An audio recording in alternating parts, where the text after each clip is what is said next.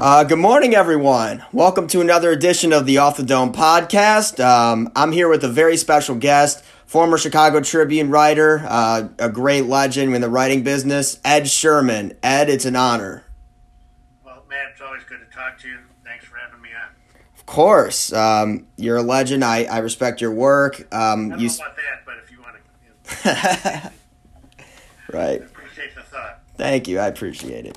So, when did you first discover your passion for writing sports? I followed your career with the Tribune, and you wrote two uh, great books Babe Calls the Shot and This Is Big, the story of the Big Ten. When did you first discover your passion for writing about sports? You know, I think you can probably say I was kind of very early on. I was kind of, you know, it was something, you know, where people kind of discover what they want. You hear the stories. I mean, I literally learned how to read when I was six years old by reading the box scores of the paper, and um, and uh, you know, I think from then it just kind of grew from there. I can remember when I was in like third grade, we had like one of those classroom papers, and I and I did the sports page, and so it was just something I always knew I was going to do, and uh, and just kind of followed my dream from there, and it, and it worked out. I mean, literally at a very early age. That, that's amazing. It's great to discover your passion, what you've looked for. I when I was a little kid, I would just look up. Um, sport, I would read the sports newspaper back then when social media was still emerging. So I, I can relate to you on that front.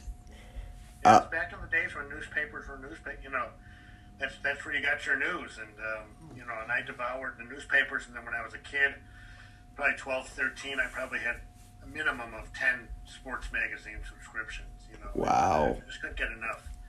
Kept started keeping a journal of you know writing columns when I was in high school, and it just kind of evolved from there. You attended uh, my um, alma mater, University of Illinois Urbana Champaign. Go Illini! Um, what was it like for you working for the Daily Illini in your era versus um, how the reporting is now? And um, how has the technology changed your writing or reporting style uh, today? Well, you know, first off, about the Daily Illini, I have to say one place that really impacted me the most and changed my life was working at the Daily Illini. I I went in there on my first, literally my first day down in Champaign because I wanted to get in. I knew from high school where I kind of started a little late on the paper and didn't have the seniority when I became a senior um, to get the good beats. I knew that I had to start literally from the ground floor. I literally went in there first day, said I want to do this, and I literally started out covering intramurals, you know, ZBT playing Sammys, you know, those kind of games, and, and kind of grew from there.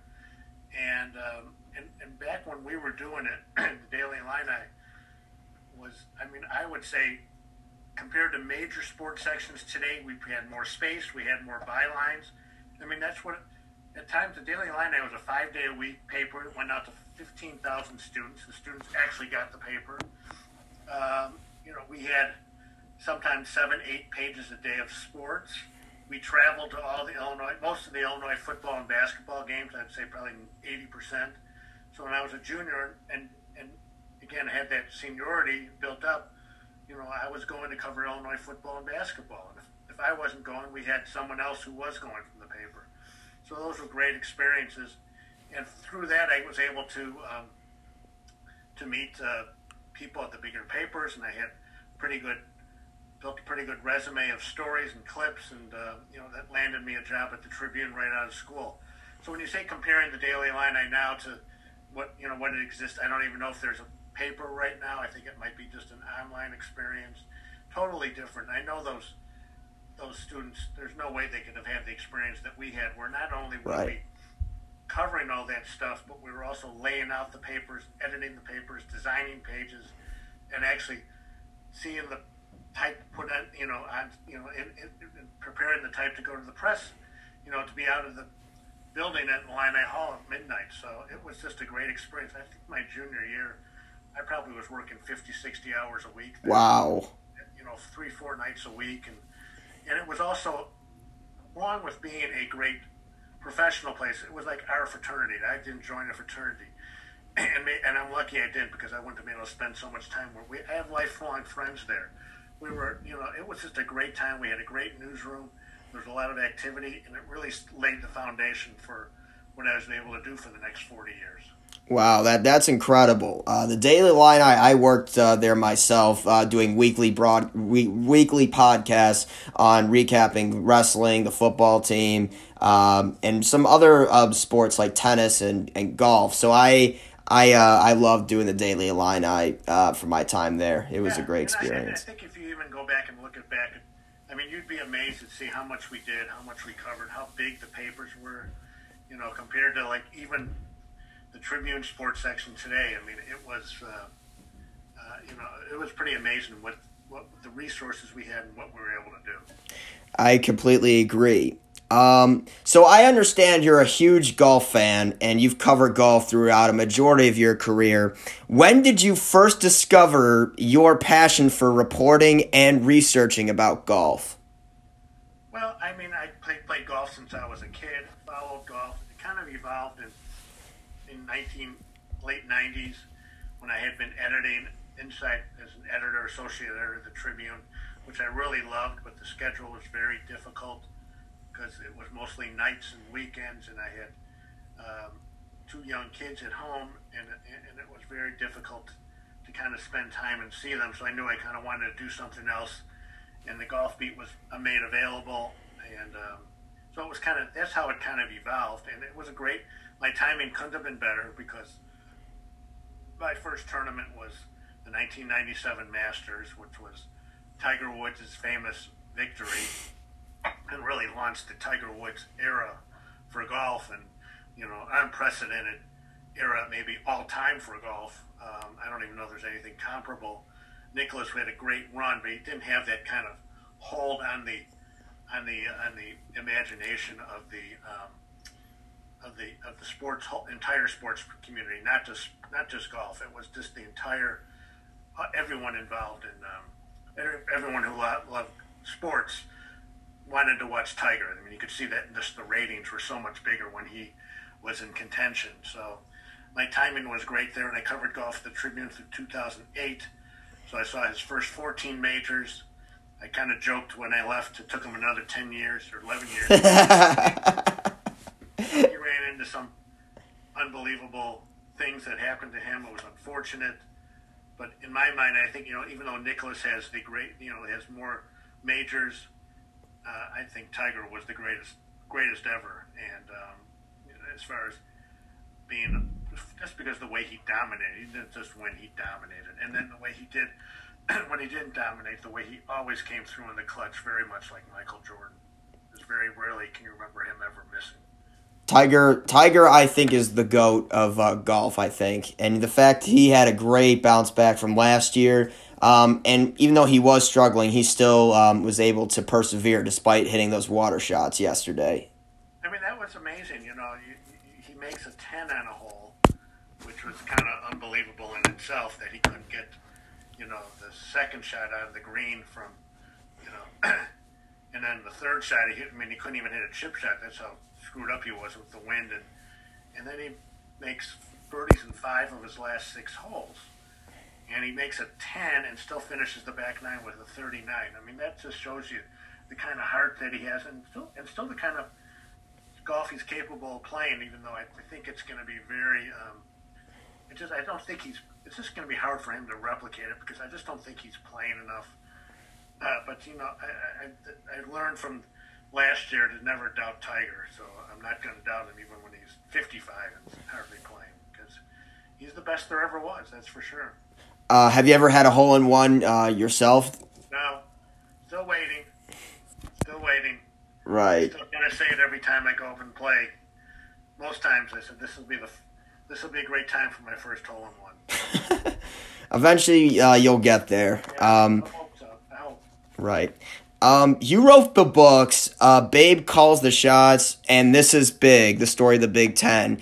Uh, what I've recognized about uh, your writing style, it's almost like you're a, big scuba diving with investigative reporting. Um, would you say that's a fair characterization of your writing approach to these books? Well, when you're starting a big book and it, you know it's very daunting, it really is kind of like okay when you, especially when you write that first chapter, that first word, you're kind of like, okay, time to ready to go, time to dive in. or when you're trying to do the research, you know, the first, okay, the first phone call, the first article you look up, you know you've got a long way to go, maybe as much as with the Big Ten book, probably a good year and a half of, of work on that. And so it was, um, you know, it's a long journey. And so you do have to kind of be like a scuba diver. You're just kind of diving in and you start exploring and you kind of see what you do. And then you go back the next day and the next day and the next day and the next day.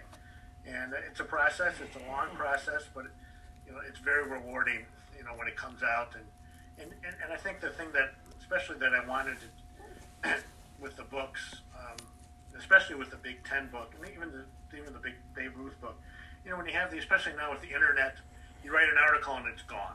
There's nothing you could hold in your hand. Even I have newspapers that been going through, and those are great, but you're not going to display a newspaper article for the most part. You know, but a book kind of is tangible. You can hold it.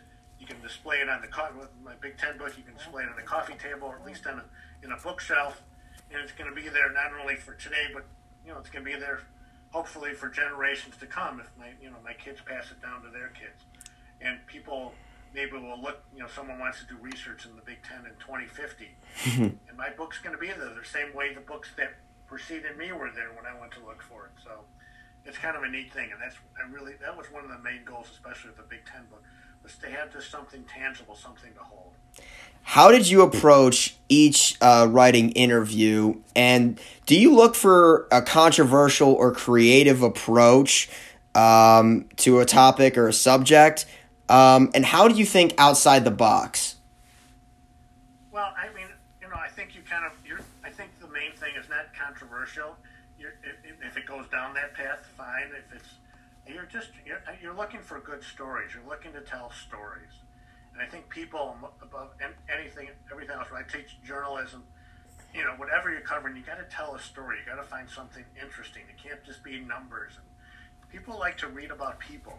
And I think if you find people interesting and you try to dig down and, and find what makes them tick or what made them so great, oftentimes you find these great stories. And if, you know, I'm that kind of guy who goes looking for controversy. And Obviously, I found it in the course of telling a great story. You know, so I try to look for you know, whatever you do, and I've said this to my journalism classes, you really have to try to write about people.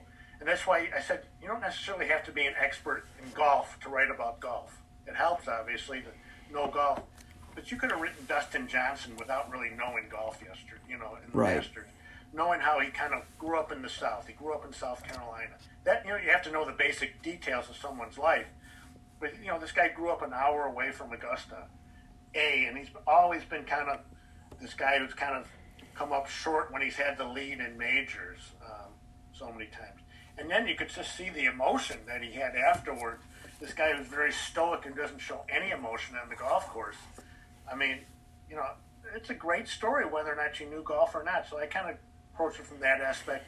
Try to write the story about people and, and, and stay away you know, obviously the facts are interesting. You want to get them in there, but people are more interesting. Right. I, I view it with the athlete. You could put up uh, a saying that I've been that someone's taught me was people can put up great stats and great numbers, but it's about the personalities that makes you remember the person and for who they are. You know, there are some things that right. You know, I think now that that are interesting. And if you like that, I mean, I'm a big baseball fan, and I've enjoyed some reading some of the the new stats and, and or some of the analysis. Um, so that you know, it is going in that direction too, where you, the information, having this information, and being able to explain is important. Um, but for the most part, it still isn't with the in the context of people being people.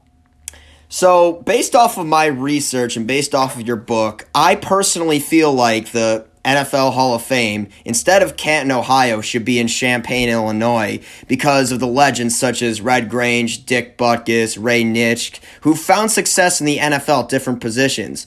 There's also been a lot of success with the great Red Grange. Despite the fact that Canton is the birthplace, residents of Canton, Ohio are the main reason why the Pro Football Hall of Fame exists, the Canton Bulldogs. Um, personally, in your opinion, um, non-biased, because you went to my alma mater, University well, of. I think I think I think it obviously should still be at Canton because that's where the NFL was founded, and actually, Red Grange did his work in Chicago with the NFL, not not in Illinois. He laid the foundation for who he was in Illinois, but you know, as far as his impact on the NFL, it was in Chicago. But there's no doubt that Red Ray Grange was a transformative figure in in football, not just not just the NFL, but college football. He was the first big college superstar who transcended the, the game. You know, there were other great college stars, but in the 20s, he was as big a star as uh, as Babe Ruth or Jack Dempsey or some of these other um, great stars of that era. So, um, yeah, I mean, it's great that Illinois can claim. I mean, I think when they had what they, they did something last year, the greatest players of all time. Right. Illinois had two players on that list. They had Red Grange and Dick Butkus out of what ten guys or eleven guys.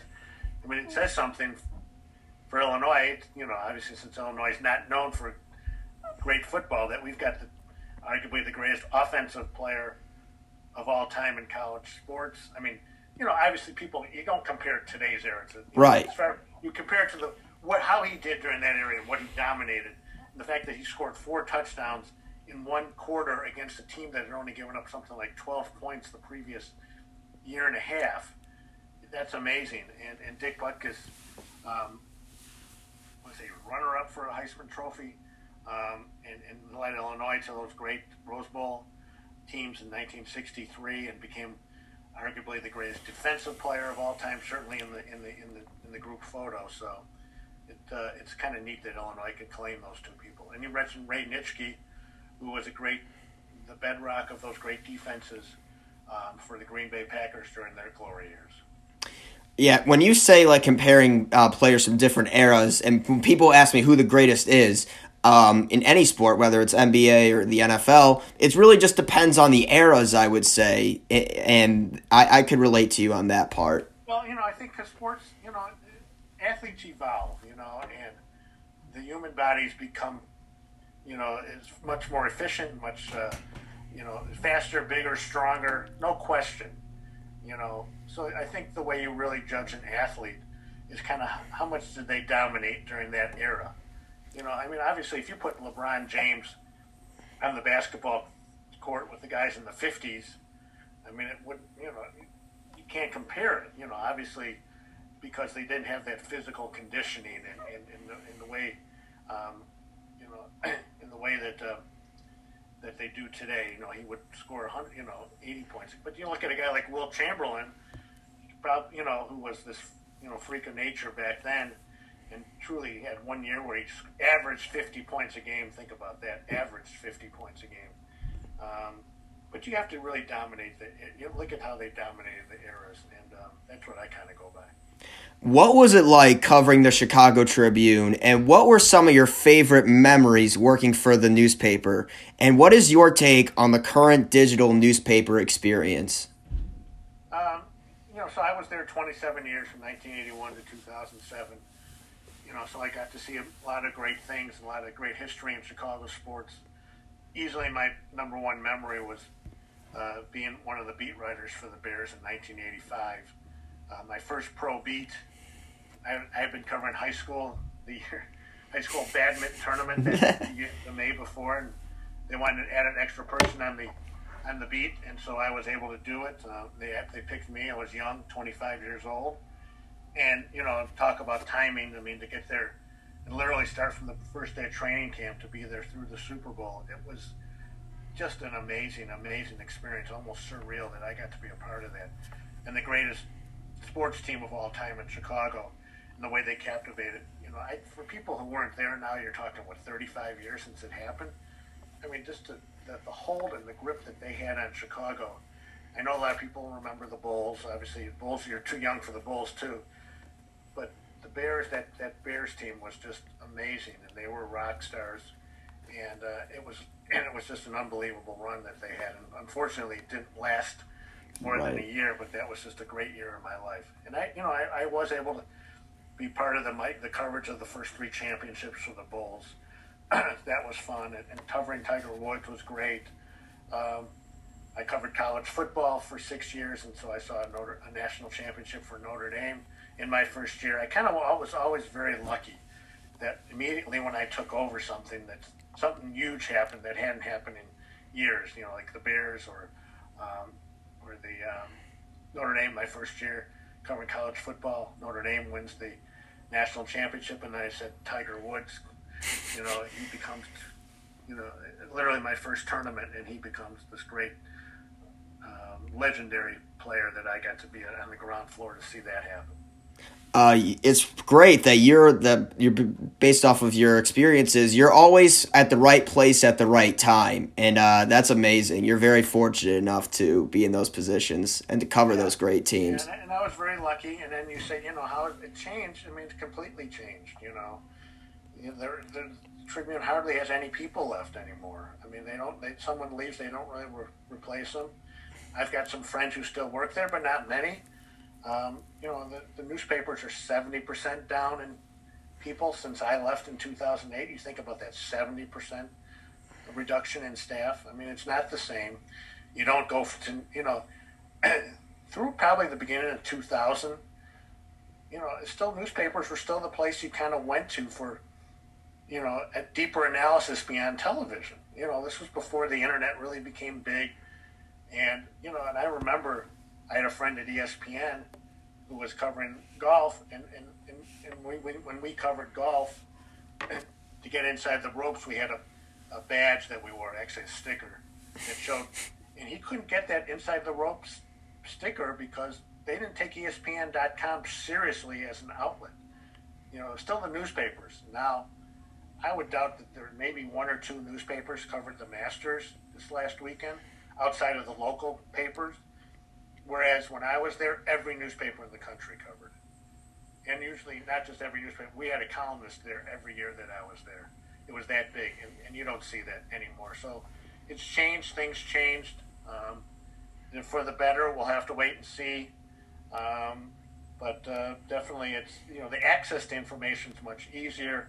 I don't have to wait till tomorrow to read a story about Dustin Johnson winning the Masters. I don't have to wait till tomorrow for the latest news on the White Sox. I can get it immediately. So that kind of really um, that that that immediacy I think is great. I do think you kind of just those, not having that sure volume of coverage. There is something that is lost. Huge, and it's a huge loss. Um, my final question is um, obviously with the pandemic hit and obviously a lack of jobs, obviously not a lot of people in the sports industry are hiring. But in the meantime, what advice would you give to any aspiring sports journalists during this hectic time? You know, I think you just kind of have to hang in there. I don't know. I don't have great advice because I, you know, I wish I had an easy answer, but you know, I think you really just kind of keep kind of grinding and trying to you know, keep working, like doing what you're doing. You know, stay vital even if you're not, even if you're not working for an outlet. to Try to get that, you know, to keep improving. I mean, I think do think journalism is something that you that you learn by doing as opposed to maybe somewhat of going to school. Obviously, going to school definitely helps, but you learn by doing. And so, so I think that that's, um, you know, so I think what you're doing is great and that, that would be my advice. But it's hard, you know. I mean, I don't. I think I'd be. I have to be honest. If someone said they were going into journalism, I would say, "Are you sure about that? Is that you sure you want to do that?" Just because of the the downs the downsizing, and you have to kind of. Know, while I say you write about people, I think you also see that the jobs are going to people who are able to become experts in various sports. You know, they get that information.